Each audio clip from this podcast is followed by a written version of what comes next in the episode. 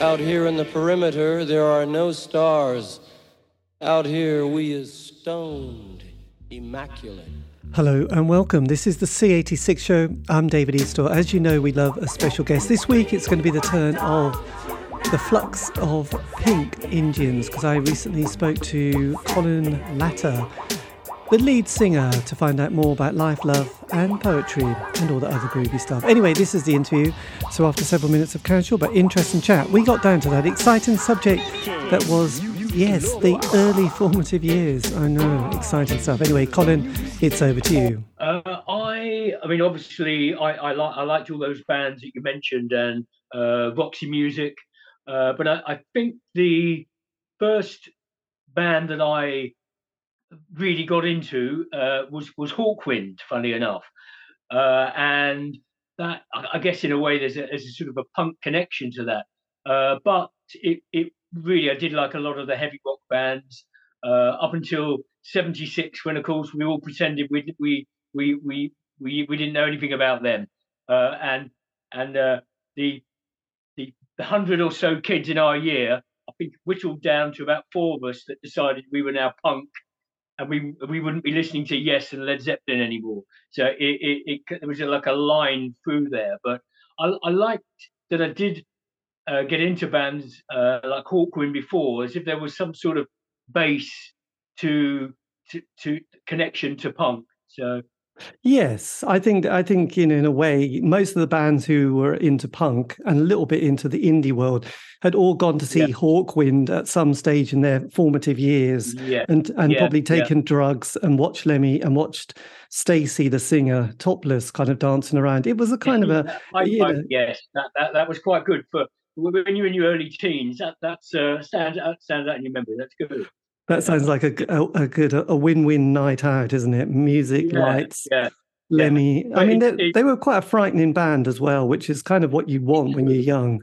You want to feel slightly disturbed, and um, it's like safety could be sort I, of an issue. But, it, but it's also a band that took artwork very seriously because they, they they did sort of the spray painting uh, covers.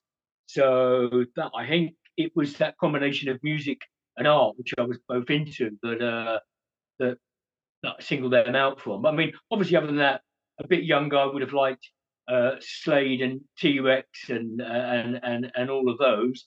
Uh, apparently, I liked the Beatles when I was really young, but I can't remember any of that. My uncle seems to think I was a bit of a fan of theirs. But yes, uh, well, it's, I, it's... for, for, me, I mean, I was born in 1961, so I, I in '77 I was 16. I think for it, it, great time for punk to come along but I was almost too young.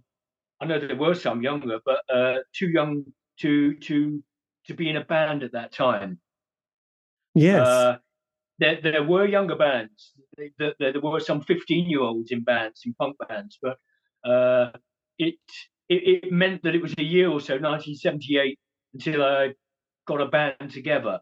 So I would have been too young to have been straight off the mark with all those other original punk bands. Yeah, I think there was a guy called, is it Andy Blade, who was in Eater? I think he was about 15, well, 16. Exactly the, exactly the band I was thinking about. I just didn't say their name. They were, I think some of their songs mentioned that they're 15, aren't they? Yes, they're very young. And and and I, I don't know if you ever ever heard or used to listen to the Roxy album. Yes.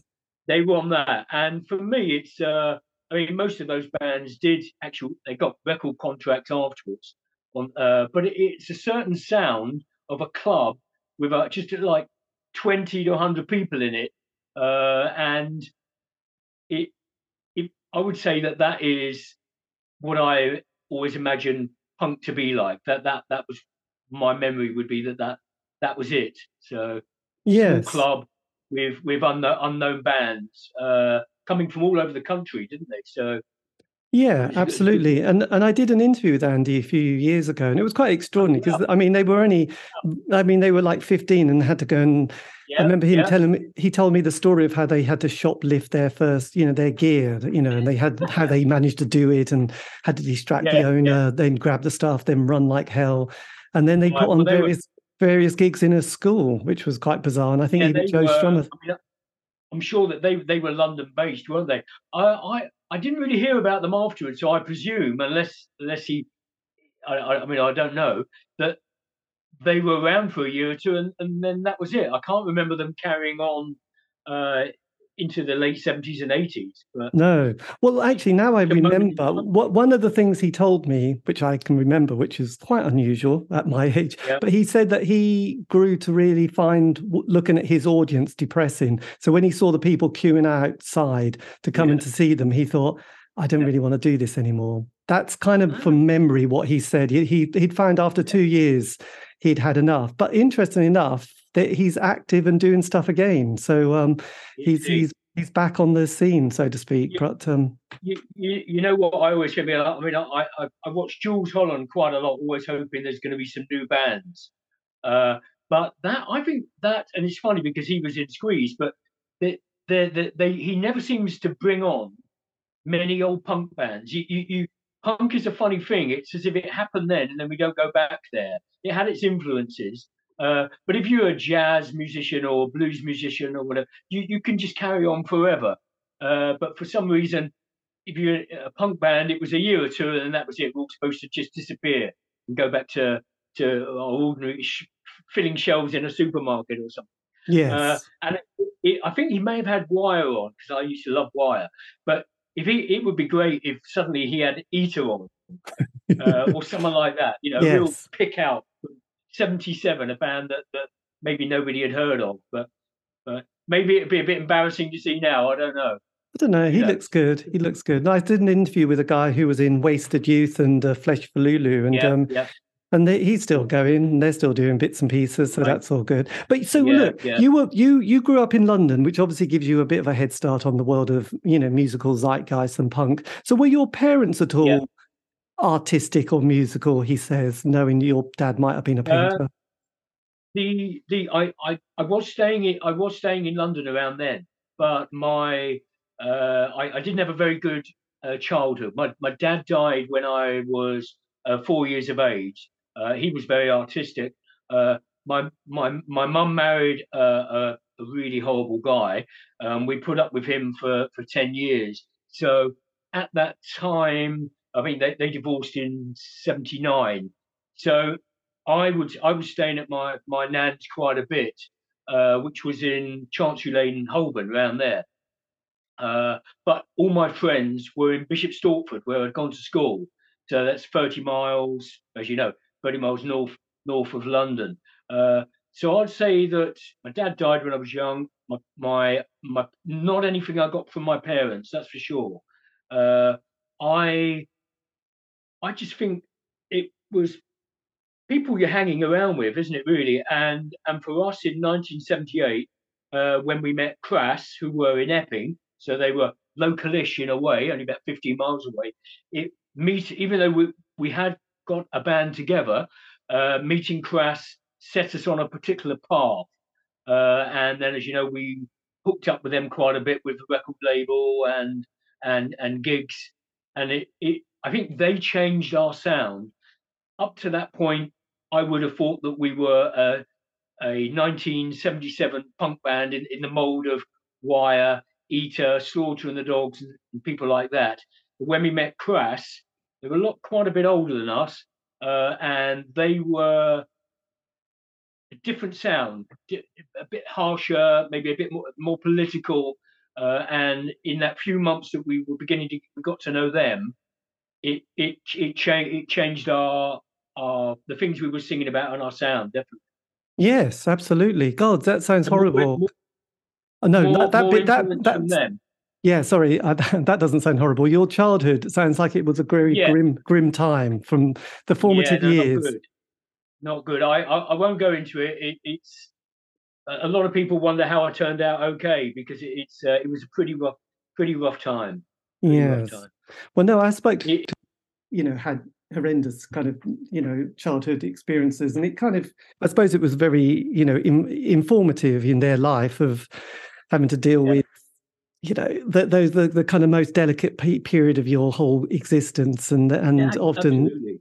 and yeah, that kind of is it, pivotal. It, I, I, think if you have a wonderful childhood or, I mean, or you have that kind of childhood, it, it, it does affect you either way. Uh, and I, you know, I, I, I wish it hadn't happened, but it, but maybe it spurred me on to do certain things, and here I am now. So yes, uh, we can't change anything, can we? sir? No, this is true, but uh, I do know from you know like hearing people, and I was a Samaritan for quite a long time. You know, I did that. You know, Oh, vol- volunteered, Yeah, and yeah. the- you know, if the childhood is kind of messy, it it just Yeah.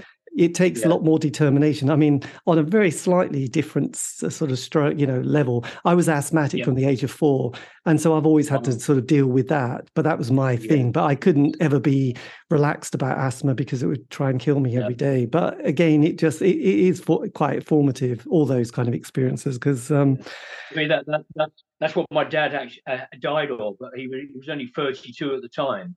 Uh, I I think I'm I'm I try and find out as much of him as possible. My mum doesn't talk too much about it. Uh, so my aunt and uncle, uh, they were quite a bit younger than him, but uh, they're uh, I I kind of think I'm carrying on my life with music and art uh, eh, because I know there were things he would he would want to have done himself. Uh, but there we are. I yes, it's a shame I died too young. I don't, I don't really have the memories, and my mum made a, a bad choice with, with with who she married afterwards. So it wasn't good. But there we are. yes. But I've noticed I've noticed on your um, Instagram feed you've got quite a lot of pictures Yeah. or paintings of your your what your dad Yeah. did, which was quite amazing. Yeah, so have you got still a lot of his artwork?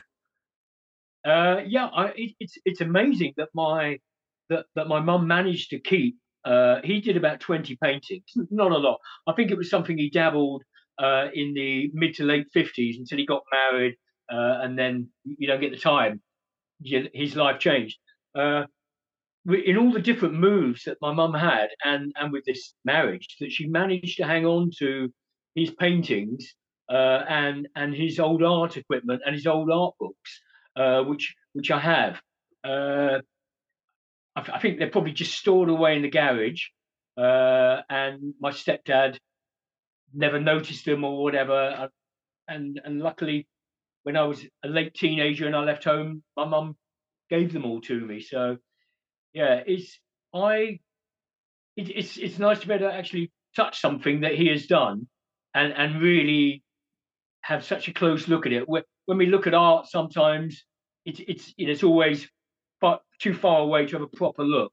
So it's nice actually to have it, have have his work in your hands and actually see all the brushstrokes, plus all the art books he's got to see where where he was heading. So God, that's amazing. That's quite that's Yeah. quite special, isn't it? Actually, blimey. yeah, Did you yeah, when when you got to sixteen? Then did you leave school at that age, or did you yeah, go? yeah. You were on the streets, yeah, weren't it, you? it, uh, yeah, I- it, it, I mean, it, it, looking back, it, it would have been nice to have gone to, to gone to art school.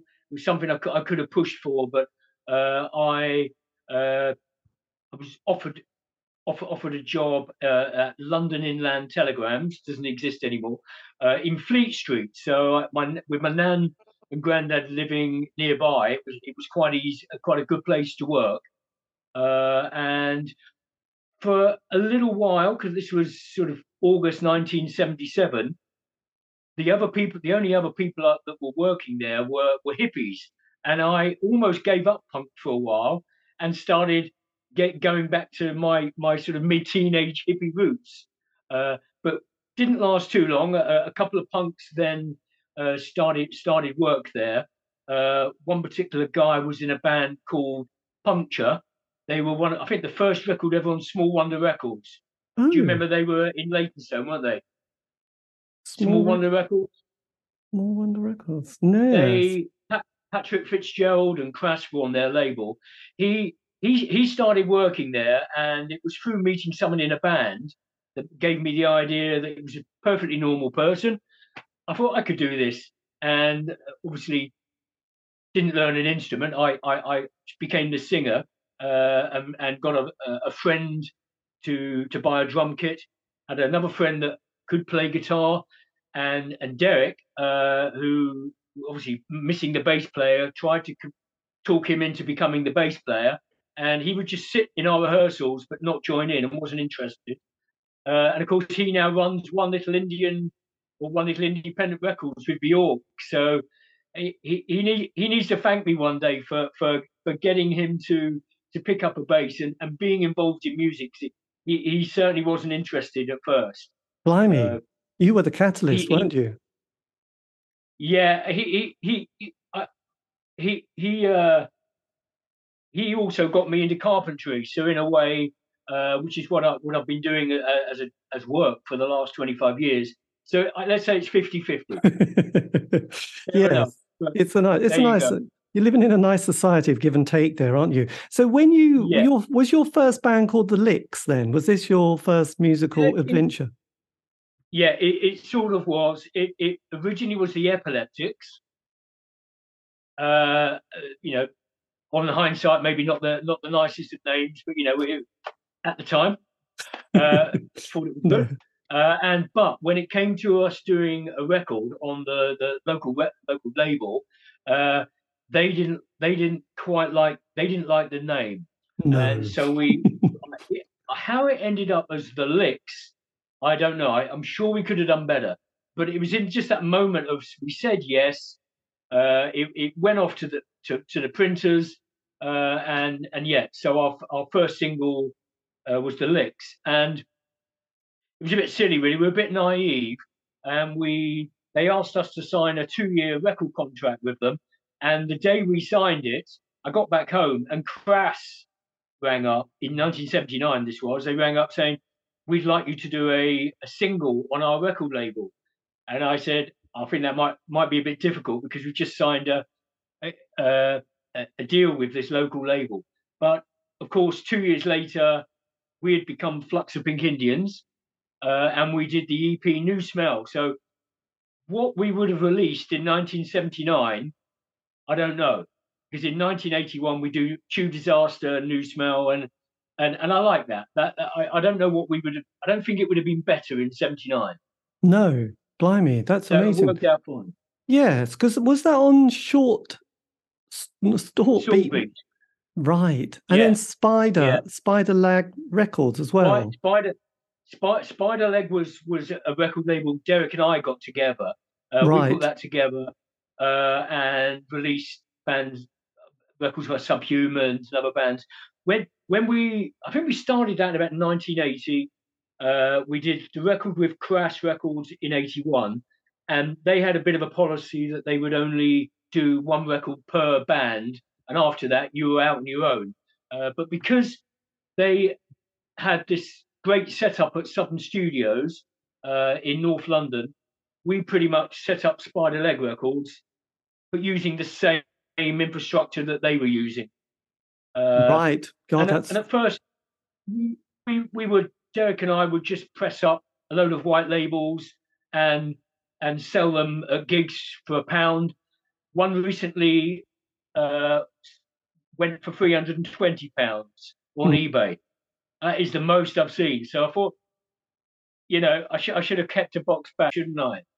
Yes, that would have that was that, that was that was a, that was a copy of the licks, uh, and somebody had uh, I well probably me scrubbed out the licks and put the epileptics and changed it. Uh, so somebody bought that on eBay as as, as a sort of a ruin. It's worth quite a bit anyway. That single but for some reason, with it being felt tipped over, it went for more money. I, you'd almost think maybe less, but it went for more. More, yeah. I guess it's more unique, isn't it? So original. I guess it's I should, your... I should have kept them. Yes, I know. There there's, there's there's a lot of those kind of my feelings now about that period, isn't there? But luckily, there's been quite yeah. a lot of people have, have been keeping bits and pieces. I know that uh, last year there was a film that's been made about a band called Rema Rema that you might have come across. For... I love Rema Rema. I abs- absolutely love Rema Rema. Didn't yes. know that. The if if you if you ever listen to the Epileptics or Licks and then play Neu Smell, Flux of yes. Pink Indians, and it's two years apart, and you you you you wonder how did they go from that to that? Well, the the join is Rema Rema. Right, Rema Rema's the one. Hundred percent. What happened was uh, when when the original guitarist Kev Hunter left uh, the Epileptics and our drummer left. We then got uh, a, a few other musicians, uh, and one was the, the drummer from Rubella Ballet, uh, Sid, and he he came into 1980. I think he came into our rehearsal having bought the Rema the Rema Rema 12 inch, and he took Derek's bass guitar. He he did his foot, uh, his the bass drum with his foot, played that that riff, bow down, bow down, bow down. You know the song, Yeah. and and and and what and the feedback. If you hear all that, he played that to us, and I and I thought, wow. And then I um, that was where a little bit of influence from Crass, but that's that's where we headed off in a new direction. What? So so who made that film? That sounds Yeah, so that came out last year, and it's it it? just it is just doing the film circuits at the moment. But luckily, I managed to see a copy of it, um, and it's just brilliant because it's. I mean, there's no live footage of the band, but they've got interviews with everyone apart Really? apart from Marco Pirroni. But um, and they've Yeah. even got an interview with Ivo from 4AD, who's just who's disappeared, but he has spoken about the Yeah. The because that's the first release on 4AD Records, um, Well, and it's just brilliant. And also, you'll re- you'll remember Dorothy Max Prior, who's the drummer. She's just written a book that is coming out next month, uh, February 2023, called 69 I- I Exhibition I Road. Female drummer. I never knew that. Yes, it's that that cover. Do you remember the cover? It's Yes. just so macho, isn't it? I, I just would never. That's amazing. Wow. They, so I did, as far as you know, did, did they only record those four songs then? Well, interestingly enough, they they released that once they disbanded, but then they've been rooting around in their kind of attics and they've put out a compilation of a lot of other material Right. from that time. So if you go, Yeah, yeah. you can buy it now or stream it on Wow. Spotify, but you'll find lots more Yeah. information about Rema Rema. And th- there's a film Wow. which you'll you'll be in music heaven when Yeah. you watch it because then you'll find yeah. So I- Dor- so Dorothy, who's the drummer, t- you know, is a bit the um. Yeah. I suppose it's a bit of Velvet Underground, isn't it? Really. So um. Yeah. know. Okay. Yeah. Yeah. Yeah. Yeah. I. Uh. I mean, I wonder. There's a lot of feedback in that on on that EP, isn't there? Uh. I. I don't know. If, if, if you listen to our first album, Strive to Survive, obviously it's all threaded through. Is the is the feedback. Uh. Whether by then uh, Sid had left and Kev, Kev had rejoined us again, uh, but whether that's where we got the original idea from, I don't know. I'm not. I can't, I can't say anybody can invent feedback. I'm sure it goes back to the Beatles and beyond, doesn't it? But Yes. uh, I always, uh, I, I say to myself, and I say it out loud occasionally, that I've got really bad tinnitus, or tinnitus, or tinnitus, however you say it, I don't know. But it's it's my two favorite. In, it sounds like my two favorite instruments: uh, bagpipes and feedback. Feedback not being an instrument, but that's my little that's my little joke. So I, I can't I can't really complain because if, if I listen to if I listen to bagpipes, the, the tinnitus disappears. So just that right that frequency. Wow, that's so strange. My God, that's that's incredible. But anyway, uh, yes. Uh, so I was just going to say, actually, all the members of Rema Rema went on to do other things in, in other bands. So you know they're quite an interesting lot. Anyway, that's another band, isn't it? So when so when the Flux Flux got together, this was the Yeah. early '80s at this stage. You know, '79 Thatcher gets in. We had the Falkland War, miners Christ, Yeah, yeah, Crisis. yeah, Greenham Common. You know, nuclear war was around the corner. yeah. So there was a lot. That, yeah, lovely. But you, you were an angry young band, weren't you, at this stage? Yes, no, I, I, I, I think so, but really, I'm not, I'm not an, I'm not a sort of angry person at all.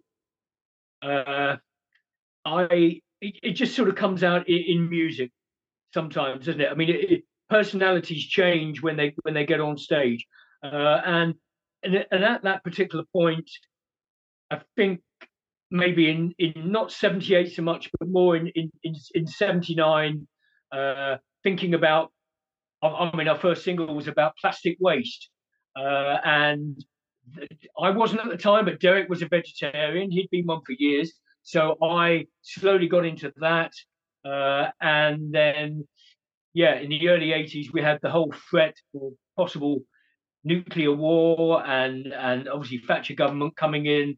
It uh, it, it it was a certain definite, even though it had been shipped through the 70s, of course. I don't think that it suddenly changed uh, but it. I think the thing about punk is that there is this sort of angry element, uh, and it's people trying to make a change. Uh, but I think the difference with the the, the flux sound or, or, mentality was that there was no fun involved. And that, what I liked about the 77 punk is that it had something to say and it was outrageous. Uh, and but it was also a bit it was also fun. There was fun involved. Yes. Uh, and I think things got things got a bit serious uh, from 79, 80 onwards, where you I mean, I, I found that in, in, when I was writing lyrics, where before they would have been about anything, uh, start to finish, uh, it became something that you had to look at what you were saying to make sure that you were covering all the points. It, it, it, just got a little bit more serious, shall we say. Uh, in in yes. that 80 to, to 84, 85. well, I know. I mean, and I mean, but, but your second maybe, album. Maybe leading, up, maybe leading up to the 1984, everybody was convinced that it was going to be the end of the world. Uh, I, I, when in 1979 we went up to Bradford uh, and didn't quite make it, but we were going to be playing with Crass, and uh, band broke down. Uh, we got there in time to to to meet them, uh, but not to play the gig. And they put us up in uh, uh, some some students' digs, and all these people were going on about that they were basically had uh, four or five years left to live. They were they were wasting their time at university, didn't didn't give a shit about anything, and and in 1984 it was all going to be over. So I I I remember in the early 80s I was I was uh, into a bit a bit of a biker as well and had a an old British motorbike uh, and, a, and, a, kind of a rocker friend of mine.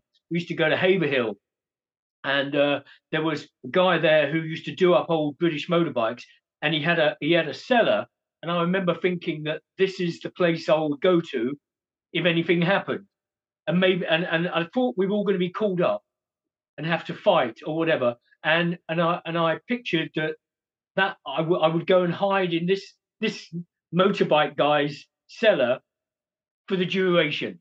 Yes. Uh, and and it seemed perfectly fine. Uh, it it reminds me of when I, I, I did actually leave home once with uh, with uh, trying big argument with with my stepdad, and I, I my idea was uh, we were living in near Saffron Walden at the time uh, was to get the train into Bishop Stortford. I, I just had a bag of records. Uh, that's all I took, and my I, I was going to sleep in the multi-story car park in Bishop Stortford, and it seemed just perfectly reasonable idea to do it.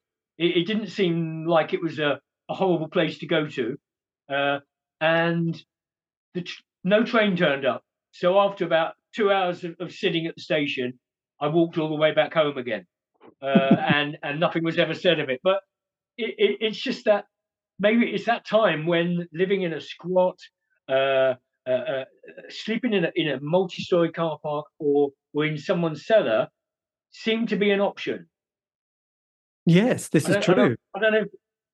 Don't know why. I'm not sure whether kids these days prefer more uh, I don't, I don't know whether they leave home and and and whether the house has to be.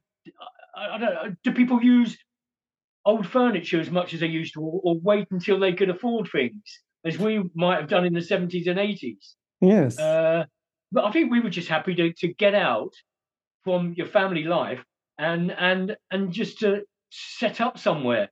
Didn't matter how it looked. I know. You just make furniture out of whatever you can. So well, well I don't know if you I don't know if you used to do this, but I know sometimes on a Monday morning when when we were still unemployed, so there was not much to get to get up for.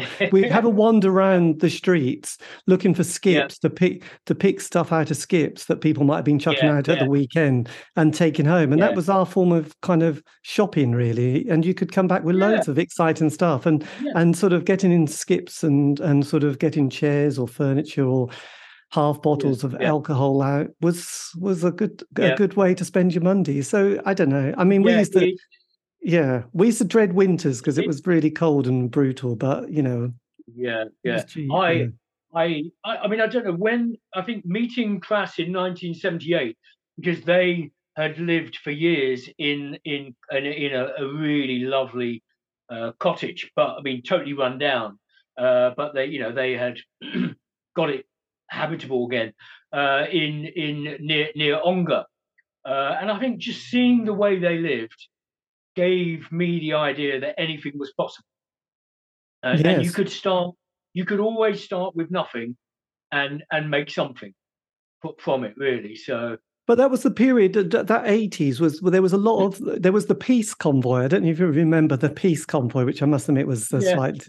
they weren't yeah. that peaceful, but there was a lot of people on buses, trucks. There was also I knew yes. a lot of people who tried to live in teepees and something called a bender, yes. which was kind of yeah. Um, yeah. willow a willow structure with tarpaulin and then you'd put a fire in there. God it was a health yeah. hazard wasn't it? But yeah. i mean a lot i did know a lot of people like that in the 80s and even into the 90s who try to live live off grid was the term wasn't it really? And um, it was quite it was kind of fun and everyone was doing it. Because also the other thing is a lot of bands at that stage were claiming unemployment benefit or job seekers allowance or enterprise allowance schemes. So there was a there was almost an indirect grant for a lot of people at that stage to uh, yeah. follow their creative we.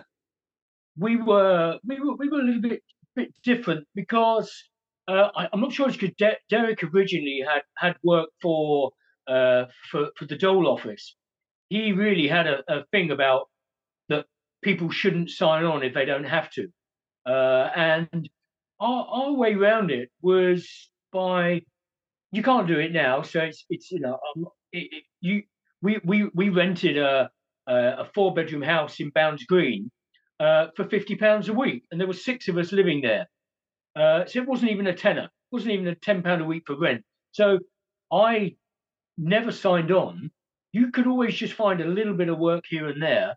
Uh, no money from from gigs and records, so that wasn't wasn't wasn't any, wasn't a way uh, to, to to to survive. You couldn't survive on that. But it's just just by bringing your overheads as low as possible meant you don't have to go to work if you didn't want to. Yes, this is so, true. I know there was a, there was a lot of people. I remember a lot of people doing dishwashing jobs and also uh, yeah, washing yeah, windows yeah. for various old people who needed someone to go up a ladder. It was rock and roll. Seeing monks, at least, at least I, young. If they... Uh, when, when I can't hear you, okay? Yeah, I'm here. I'm here. Yeah, well done. You, you are. You are. Uh, yeah, no, I uh, my my first work uh, ended up being uh, uh, from inland telegrams to a telex operator, and that that was quite well paid. Uh, but then I decided to give all that up and and work in in health food shops and whole food shops, and where I got a, a quarter of the wage, and quite often not always the better treatment. Funny enough. Uh, there's something about alternative places where they're, I don't know, you, you it, it, it, it, wasn't always a nicer place to work, shall we say. And it sounds like a contradiction, uh, but it was a shame I never got involved with, with an actual cooperative. Right. That would, that would have been rather than working for, for one person. But uh, we had had an option at one point uh, to buy a in Caledonian Road. Uh, a, there was a, a, Whole Food shop there, and it was a, a three-story building. And I think the guy was trying to sell the shop where I was working and and two floors upstairs. Uh, and I think it was like sixty grand uh, in the sort of 1982. Uh, so not a lot of money. Maybe it was back then. I can't remember. But but Derek adamant that we should stay involved in music and and not do that. And it, for him, he made the right choice for him. Yes. Uh, that with one little in one little independent as they are now, uh, he's managed to be have a very successful record label. Well, absolutely. So, he he caught the zeitgeist. So with with the with yeah. the, the sort of timeline of the band, you, your first album was strive to survive, causing yeah, the least yeah. suffering possible. And then your second yeah. album with the catchy title of the fucking cunts treat us like pricks. you you do sound quite angry. I mean, even even though you say you're not an angry band, you know that is quite a title, isn't it? The the change the, the, change there is uh, that we we lost we we lost Kev on guitar, and we got two new guitarists who I liked, but they were not very good guitarists. But they had hundred percent the the belief in what we were doing, um, politically. So I think the music changed a fair bit, and we that is a double album. I can't say I've listened to it in a long, long time, but we actually went into Southern Studios to record a four-track EP, and we came out with a double album. So it gives you an idea that it's uh, it's just everything thrown at it. Every song that anyone written in it went. Uh, a lot of noise, and uh, I the the ideas behind it were mainly from Derek, but he thought that when with Strive and Neu Smell, that nobody was listening to what we were saying because it was because it was too musical. Right. And he had the idea that if we did something that you couldn't listen to, people would pay more attention more attention to the lyrics. But the problem is you we, we sliced our record uh, sales by a, down to a quarter. So it, it, it, didn't work, shall we say? And and there and there were there were times in gigs where where if we, if we were if we were just playing uh, fucking cunts, the uh, nobody ever liked it. You you know we we barely got past the, the, the fourth or fifth song before people were either leaving or whatever. So yes. it uh, it didn't happen, shall we say? No, uh, but but at the same but at the same time, if if if you, if you follow our path and and also see Crass's, before that they had released uh, Yes Sir I Will, which was a very noisy version of them. It, it's as if we were just always a little bit behind what what Crass were doing, uh, and it was only when we uh, broke away from Southern Studios, which I, I like the setup there, but we did uh, and then we recorded Uncarved Block. Uh, that that everything completely changed, and we we had come up with uh, our own sound. Yes, because at that stage, because it was kind of interesting. Because for me, the 80s you know you have that punk that post-punk world yeah. but then you know 83 yeah. kind of time it is for me the, the the world of indie pop and the sort of bands like yeah, the Smiths and people like yeah, yeah, the kind of yeah. you know people getting into sort of you know singing, writing quite you know beautiful tunes again. So what was it like for you being in a band that that had such a, anarcho punk kind of fan base, but also quite harsh as well? It's see that would have taken. Uh, if I'm getting the years right, I think that would, would have taken us up to sort of 1985 uh, when when we recorded Uncarved Block, uh, we just called called ourselves Flux, not Flux of Pink Indians. Uh, we we did a gig at uh, ULU in London, uh, quite quite a big college venue, and holds about a thousand people. And all we played was the, the Uncarved Block. We didn't do any old Flux songs, and there wasn't one person in the audience that asked for anything else. There wasn't a punk there. It was as if they'd disappeared off the face of the earth. They hadn't. They'd gone into other things. Right. There Was, I remember that that thousand people. Uh, there was not, and it was only a year or two after uh, that we were a punk band, and yet I don't know who whoever the people that went to that gig. I don't know, but the, nobody shouted for Tube Disaster. Right. And it, it, it was as if we were comp- washed all that clean, and we'd started again as a as a new band.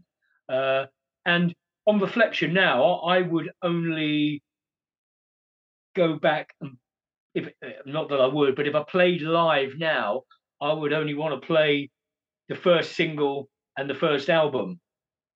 I wouldn't play Uncarved Block. But in 1986, it was a complete line down that punk that punk had finished. The thing is, a lot of bands like Subhumans, Conflict, uh, that were with us early on, they carried on and they still now still play now. Uh, but we, we wandered off, but there were plenty plenty of other bands that did carry on playing that mu- anarcho punk music. And Mm, I think yes. when you were mentioning about the uh, the uh, New Age hippies and the the, the travelers, that uh, I think that was just at that point as well. We weren't really anything to do with that. Uh, but I think all that was mid 80s and onwards. Uh, and we'd gone into a sort of a dance. Uh, you know, th- there was a lot of dance stuff around, wasn't there? So I think we'd gone into that more. And we played in uh, a couple more gigs in 87, and that was the end Yes, uh, absolutely. we we we turned up in in Amsterdam and everybody wanted to hear Uncarved Block and not the old Flux, and so we had rehearsed a mixture. So we they were I think they were a bit disappointed that we were a bit a bit of a punk band and they weren't expecting that. Uh, we we then we then played another gig and uh, decided to make all of our our music sound less punk Yes. because we realised no one was there listening to that. They wanted to hear Adrian Sherwood and all this sort of thing. Uh, and then we did our last gig, which was in Belgium. And as soon as we turned up, we saw the poster, and it was a pure punk poster. And we realised, ah, so everything went back to being the, the, the punk version of everything. And that then that was the end of it, really. The Yes. a lot of members in the band decided they didn't want to carry on. Uh, so we, Derek, by that point, through us, but really his thing was was the record label and Sugar Cubes, who had played with us before, uh, Bjork had played with us before, and and he set out on on on it as a as a studio producer, engineer, and and having running the record label. I we were all then living in South London. I moved back uh, to North London, which had been in most of my life anyway, uh, and I haven't ever spoke to them again since, which is strange, isn't it? That is very strange. God, I can't Yeah. believe so you didn't have a big fallout and think, right. No. No, you No. just you just wandered off in, in the words of I don't I- know, like like a Jim Jarmusch movie. You just wandered off into different directions. That's amazing. Yeah, I, I, I, I said to them one day. I had some friends that were were, were squatting in Hampstead, uh, and I, I, you know, I, I wanted to to move back up there. So I, I, ju- I just left one day. Uh, I, I went back once, uh, once more uh, to visit them all. They all lived in uh, Sydenham then, and uh, I, I, I borrowed my girlfriend's car, uh, stayed with them for a few hours, and and then left. So they were in Sydenham, and I was living up in Crouch End, so opposite ends of, of London. And the car broke down in Elephant and Castle. You know, about eleven o'clock at night, just died on me, and I and I didn't have a penny in my pocket. I didn't even have a pound, nothing to get a bus home. And I was faced with either walking back to Sydenham, which would have been a bit easier, but then the embarrassment with uh, going back to the Flux house, or do I or do I just walk home all the way up to Crouch End? And I decided to do that, which took three hours. Uh, so, and that was the the last time we, God, we ever spoke. that's like that's that Joy Division song, "Walk Away in Silence," isn't it? Yeah, very much, isn't it? Great. I mean, what about that? Big, big influence on me as well. That that's a great song. Yeah, Yeah. that's just. I mean, that, that is kind of because I, I do during that period. You know, we had the gatekeepers, which was quite handy. We had three, you know, weekly music papers. We also had John Peel, Yeah. and and I Yes. know, you know, John Peel Yeah. was my, you know, person I went to just to find out Yeah, about anything. yeah. I mean, Adrian Sherwood, you know, and the On-U sound system and Oh, Tackhead, yeah, yeah. All yeah, those guys. yeah, And there was also yeah. about there was woman, was it Annie Anxiety and Honey yeah, Bane? no, I well, she- yeah, well, she was part of the Crass scene. Lived lived with Crass in Epping, uh, and then when when I when I mentioned about living with six people, she she was one of those people. Uh, it how we got to know them is because they started using Southern Studios. Uh, so we would hang out uh, in the studio, and Annie, Annie got friendly with them. Uh, and then when it came to uh, Uncarved Block, even though it wasn't recorded at Southern Studios, uh, Derek worked with Adrian Sherwood uh, to produce that album. And Right. did you know the album Uncarved Block at all? only bits of it and and not Yeah, you know it it was def it was definitely Derek's project, hundred percent Derek's project. All of his lyrics.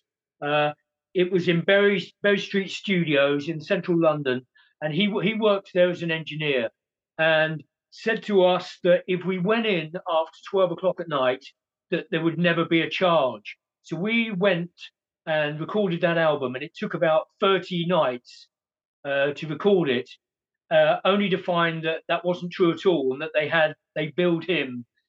The people that owned the studio did send him a bill for for recording that album, but I don't know whether he knew that or not. But he told us it was for free, so we allowed this project to, to go on and on and on and on, not thinking that it was going to cost any money. But uh, in the end, it, it did have to be paid. yes Uh, but uh, for me, the On-U Sound and Adrian Sherwood, because you mentioned Tackhead, that's how I left Flux uh, and and and started a new band. Uh, didn't really get anywhere. Called Hotelay Show, and we uh, are, we recorded an album at Southern Studios with uh, Keith LeBlanc on drums. He produced it. He was the drummer of Tackhead, as you know. Uh, so that was the direction I was going as we got nearer and nearer the 90s uh, and the Shamen and all those that sound and punk really had, had gone by then. I always existed, but in a way, I think it had gone then, hadn't it? Yes, well, I think I think '87 there was a real shift. I mean, I always mark it because the Smiths break up, and then the Yeah. next wave of 16, 18 year olds appear, and they want their sound, and Yeah. then ecstasy, ecstasy's a big thing Yes. as well. So Yeah. there's a kind of a new soundtrack, and people start listening to people like The Orb and 808 State and a guy called Gerald, and there was Yeah, the Chicago house sound. So there was more of a dance. Yeah, that's that's what I would have been listening to, and I and I think the the in, the, the middle bit in between uh, is I'm trying to think of, of the band, uh, the, the, the a group of people called Mutoid Waste System. I don't Oh, even remember. yes. them. The They used to Mutoids. organize.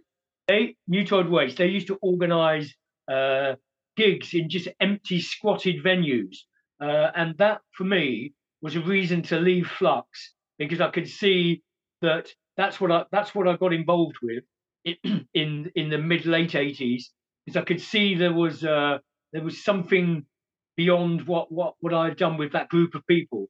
Yes. Uh, I'm I'm desperately trying to think of the the band that that used to play at their gigs. Uh, well, wasn't domination enterprises. oh, world domination. World domination enterprises. Right. Okay. I've got your enterprise. Def- definitely, when you think of Rema Rema, and then World Domination Enterprises are a one-off band like Rema Rema. Nobody ever copied them. Nobody ever sounded like them before and after. And the setup of the the bass player, who I, I was friends with years afterwards, no longer with us, sadly. Uh, and the, the they had a drummer, guitarist, and bassist. And if you ever listen to their first album, you'll probably, uh, you, I hope you agree that there really isn't anybody that uh, that sounded like them. Yes. I'll have. I'll have. A, Uh, I'll check that out. Did you come across Yeah. somebody, another singer called Honey Bane, as well during that early eighties Yeah, period? yeah. That that's just a strange setup. That that takes you back to when I mentioned Rubella Ballet. Uh, our drummer Sid was in Rubella Ballet, and they were part of the Fatal Microbes. Right. uh, and they they were the son and uh, in in that band the, the the son and daughter of of Vi Subversa of Poison Girls, Yes. who yes. used to also play with Crass, and they lived in Epping as well. At one point, I left the Epileptics and became the third bass player. They didn't need a, a they already had two bass players, and I I, I I thought that that was a, more exciting to, to join a band as a third bass player than be the singer because it uh, a, a, a great little scene going on, and Honey Bain w- was part of that, and she released her first single on Crass, but of course became mega famous after that, didn't she? She was on top of the charts. pops. Yes. Yeah, yeah, but she was sort of an anarcho punk like the rest of us at, at that time. Uh, and I think, in a way, we, we all had record deals offered to us. Uh, I know Crass had EMI uh, they had offered, and after Strive, we had uh, Virgin offered us a, a hundred thousand to sign a, a four album deal uh, with them, and and just you know didn't even talk to them about it, just let it go, not interested. Uh, I think after that, we always had our own record label, uh, and I got a feeling that 4AD were interested at one point, which would have would have been quite good.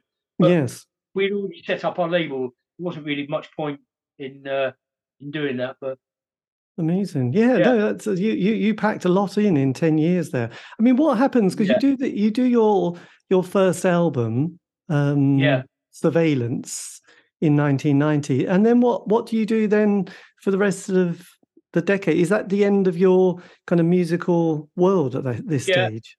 It's uh from okay, I I left Flux uh, I, I set I set up a sort of a uh, what started out as a Beastie Boys rap band thing called Hotelatio. Uh, that then became more like Tackhead and went on till about 91. Uh, a friend, uh, I, I, I, did a couple of gigs as Flux again, but it was really with the drummer, uh, an old guitarist, and we, we mixed a bit of all the different sounds of Flux, lasted for about a year and the last thing I ever recorded uh, was a 12 inch called, uh, and that we were called Influx. And it was, uh, it's, the, the track is called Diva, D E E V A, came out as a 12 inch on some record label, I'm not sure. Uh, but it was basically that uh, rave, that, that, that rave scene from the early 90s. But by that time, I'm, I'm I was in my early 30s. Yes. And I decided that it was a young man's game or a young person's game to to to do music and I called it a day and and and started making furniture, which is what what I still do now. Uh, the only time that went back to doing music again was in in 2006 because uh, Steve Ignorant of Crass was organising a gig uh, at Shepherd's at the Shepherd's Bush Empire, two nights, and he wanted to know if we would play, and so we we we decided to do it, and that was the original lineup, but not Derek, uh, and we we kicked ass. I think you know it, it, it didn't sound good in the first rehearsal. Uh, you imagine that you can sound a certain way, but it slowly got better and better in rehearsal. Uh, and I think the gig went down pretty well. Uh, and the following year, we played a gig in France, a gig up in Bradford, a little club, uh, and then one in Islington, uh, the the academy there. I'm not sure if it's still going. And and then that was it. I really drew drew a line under it, and uh, I, I, I, can't see it ever happening again, shall we say? No, no, probably not. I mean, with mm. with all that kind of wonderful world of, of record labels, I mean, who owns the kind yeah. of the publishing rights and the kind of ownership yeah. of the recordings? Who who sort of yeah. sits with that kind of material now? Yeah, that's that's something. Obviously, when you when you when you're 16 and 17, you have no idea about publish, publishing rights and royalties. Uh, yes. Uh, that first record label that got us to sign a contract also got us to sign a publishing contract. But like like so many people in history, you have no idea what the hell they're going on about. Uh, you, you, know, mechanical royalties and all, and all this sort of stuff. Uh, they we never actually got any money from that. Uh, but since then, uh, we we uh, underground music have published all of all of our songs. Really, Kev Kev and I have put that together uh because uh, we were wrote most of those songs. Any that, were our songs specifically, uh, we we did publish uh, through uh, Overground, and yeah, I it money comes in every now and again. So I can imagine that if you write a couple of hits, it, it's it's the most incredible thing. Not because we didn't write a couple of hits, but if you had have, it's amazing. You could live off that for the rest of your life. Nice, because I th- I think I think Chumbawamba did really well Yeah. talking to various Yeah. well Dunce because he brought a film out last year about what happens when it's Yeah. when you're no longer an angry young Yeah, man on stage. And um and I think when they signed their deal which was on EMI which had the big EMI. single I think they realized I knew I think they realized what they were signing so they made sure it was a good deal just in case and it was the moment it was I, I, I don't know if it's. I've got a feeling were uh, that they signed the, the all, all the writers' royalties go to a Spanish anarchist group or something. But whether that is forever, I don't know. Whether that's true, uh, I'm not sure. But Yes, I don't know. I think they all live in quite comfortable surroundings now. I think they, I think they were, I think they, I think they were quite savvy when they signed that deal with EMI. Yeah, they by then exactly because they they they, they weren't youngsters. They knew what they were doing. Uh, but it it's their their story is quite interesting because they start out as Chimp Eats Banana, and they are on the compilation albums that Crass did, Bullshit Detector, where they would couldn't release an actual single by band, and they were get, getting you know in the early '80s endless tapes from people, so they would put them out on on on this uh, on, on a on an album called Bullshit Detector. hmm They they then became Ch- Banana became Chumbawamba, uh, started playing with us, and we played with Bjork and Kukl, who used became uh, Sugar Cubes. Uh, they they didn't. I, I think they had their own record label. There, Yes. there was never talk, never talk that they were going to release anything on our record label or Crass's. But I know that years later, uh, I, is it after Thump Tumping or whatever what their main single was called, the EMI one? Is Yep. that before or after One Little Indian? I'm not sure. I think they get dropped. I think they're on one little Indian. They get dropped because they're thinking, yeah, this this band aren't, aren't and I think they and I think they'd recorded the album and Yeah. just took it to EMI. And I do, and I think it was one of those Yeah. good deals for EMI because it's like we you I think they didn't have to pay for any studio stuff because they'd already Yeah. recorded it. So I don't I did an interview with, with a guy called Miles Copeland who was with the police and he took Yeah. the album, the first police album to E to A and M Records and Yeah. said, "Look, we've recorded it, so you don't have to worry about any expense. All you need to do is put this out." And and he made sure they had a good deal, and you know the, the rest is history. I mean, he ends up you know yeah. Very very wealthy. is- And I, I, I think, yeah, I think, I think, I think Chumbawamba's story was slightly similar. I think they they recorded Yeah. the album, possibly with money from One Little Indian, not sure, but they take it to EMI, who they just go, Yeah. oh yeah, this sounds okay. The, the the funny thing is that uh, of all the bands, uh, Chumbawamba were the most anarchist, and they they all lived in a big squat in Leeds. Uh, that so that, that it's so strange that they ended up signing. It's actually quite good in a way that they signed to EMI, who were the last people in the world, because we all believed it's true that in that that they uh, invested money in weapons, and for EMI. Uh, used to build build, build nuclear bunkers. And uh, so it's funny that Chumbawamba, out of all the people they could have gone with, went to EMI. Uh, and in a way, I, I, I guess I, I had a little funny feeling about Derek at one point because he turned Virgin away and said that we did we weren't interested in signing to a major label. And I know that One Little Indian did get dis- a word distributed by major my major labels. Right. So I'm not that bothered about it, but it's it, it's just all the timing, isn't it? It's, it's like Chumbawamba. That not the thing to do then. Later on, they thought, sod it. Let's just let's just do it.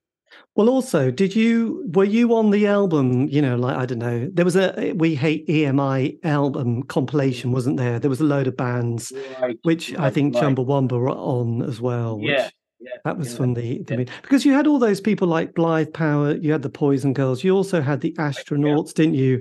Thatcher, Yes. um, Thatcher, Thatcher on on Acid, acid.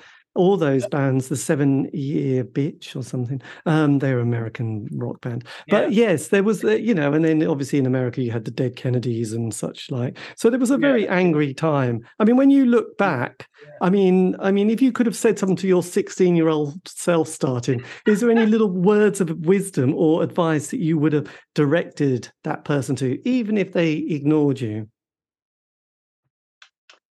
I I know it's going to sound really boring, but I, I almost wouldn't say anything. I, I I wouldn't want to have changed anything, and to, to go back in time and interfere, tweak something, or tell myself something would have meant maybe the story didn't happen the way that it had. Uh, yes. it has, and uh, I I'm quite okay with with how it all played out. Uh, I it, it's good to look back and think as a 16 year old, Derek and I set up a record label. Uh, and I know it's possible to do things now, especially with the internet, you can do anything. Uh, but it was quite good business sense for us to do that. And I think in a way it's uh, if, if I'd gone back and said to, in 1979, don't sign that record deal with Stortbeat because Crass are going to be calling you up later in the afternoon, then we would have had a single out on on Crass Records in 1979, but not 81. I, I don't know if I'd want to if I'd want to know any difference. So no, sure.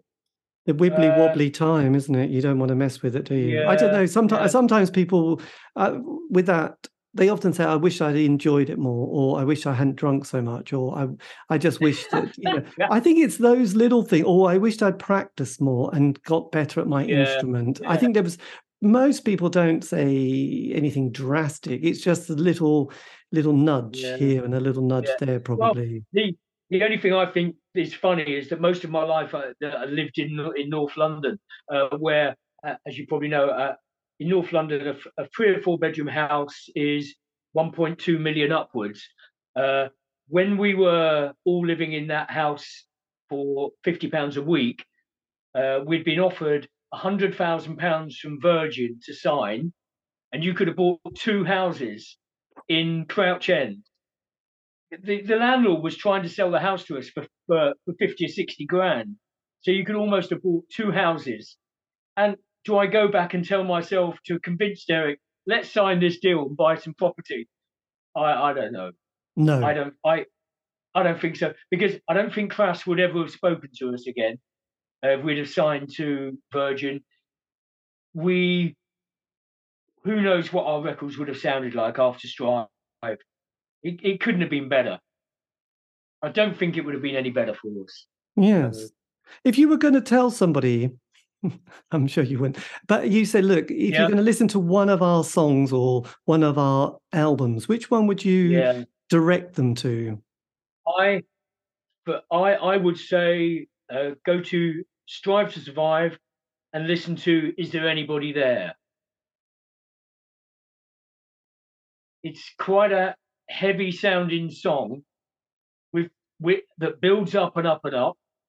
And it to me, it's got a little bit of that Rema Rema in there, uh, written around about that time. And I think that that would be my my all time favorite song and for someone to listen to. Yes. Yeah.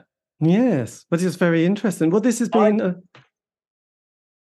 Sorry, after you. Yeah, I, I, no, I was just about to say, but what they're probably listening to is Tube Disaster, uh, because there are so many uh, uh, skate skate uh, videos that that use that as part of the soundtrack to to skateboarding.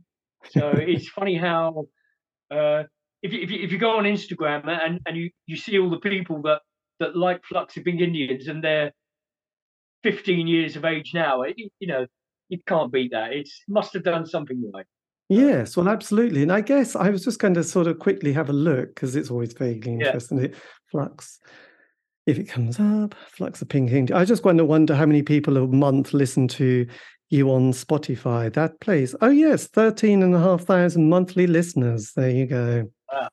Right. Hey, I, I reckon the, the most interesting thing was did you ever hear, ever hear uh, that Professor uh, Professor Green uh, about about ten years oh, ago yeah. sampled sampled Tube Disaster the drums and the guitar end uh, uh, uh, and the guitar for one of and the bass line for one of his songs, "Hard Night Out," and it's a it's a great version. It's a great song. A little bit of tube disaster in there, and uh, I'd love to know when he was in the studio who presented him with the music or how he would have heard it. Yes, that, that that is a fascinating point, actually. Because yeah. I, I was going to say, because I, I did an interview with somebody from one of those Manchester bands, like, um, yeah.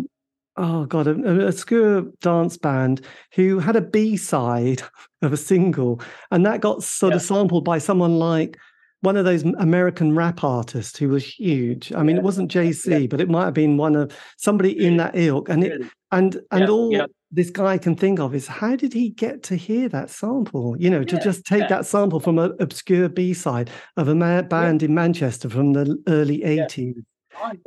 I'd, I'd, I'd love to know to be a fly on the wall in the studio. Is it is it some old engineer that's there that's a bit older than Professor Green, uh, and he goes, "How about this?" And they put it in a loop, before you know it, they make a song around it. Uh, yeah, yes. it, it, it, it, cheered, it cheered me up 10 years ago. That was quite quite interesting that uh, that something you've done that long ago is is still out there really it never it never ends does it so. no and also i mean hopefully you've kept all your archives because one thing you might have noticed and i mentioned about Rema Rema film coming out from a band yeah. who only released yeah. one ep yeah.